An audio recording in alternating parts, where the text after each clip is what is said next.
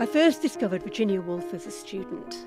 I found the text completely baffling. I think I'd opened Mrs. Dalloway expecting a story, and what I got was a flow of ideas, memories.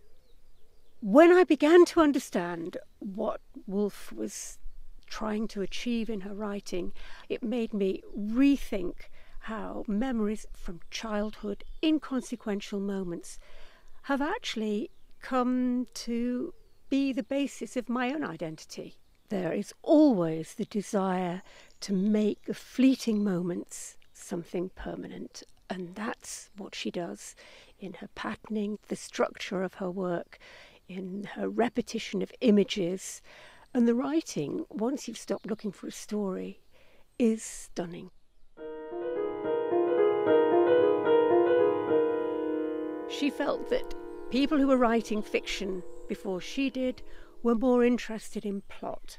She was interested in time, memory, association of ideas, and how anyone, character in her fictional writing, in her biographies, and indeed we, her readers, how any of those establish a sense of identity.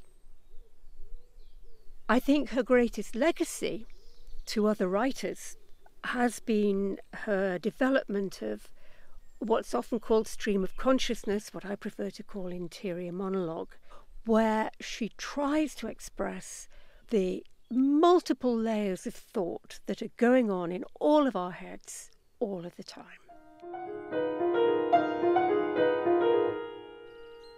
Woolf thought of herself as an outsider in the world of education and writing. In her long essay, A Room of One's Own, she describes how she's shut out of the university library because she is a woman. She decides that the fact that women are locked out of these privileges could be turned to their advantage. If you're locked out, you have much more freedom.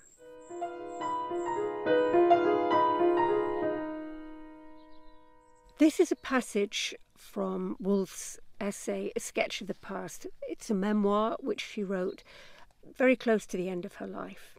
And I think it's characteristic of the way she writes and of the way that memory helps to establish identity.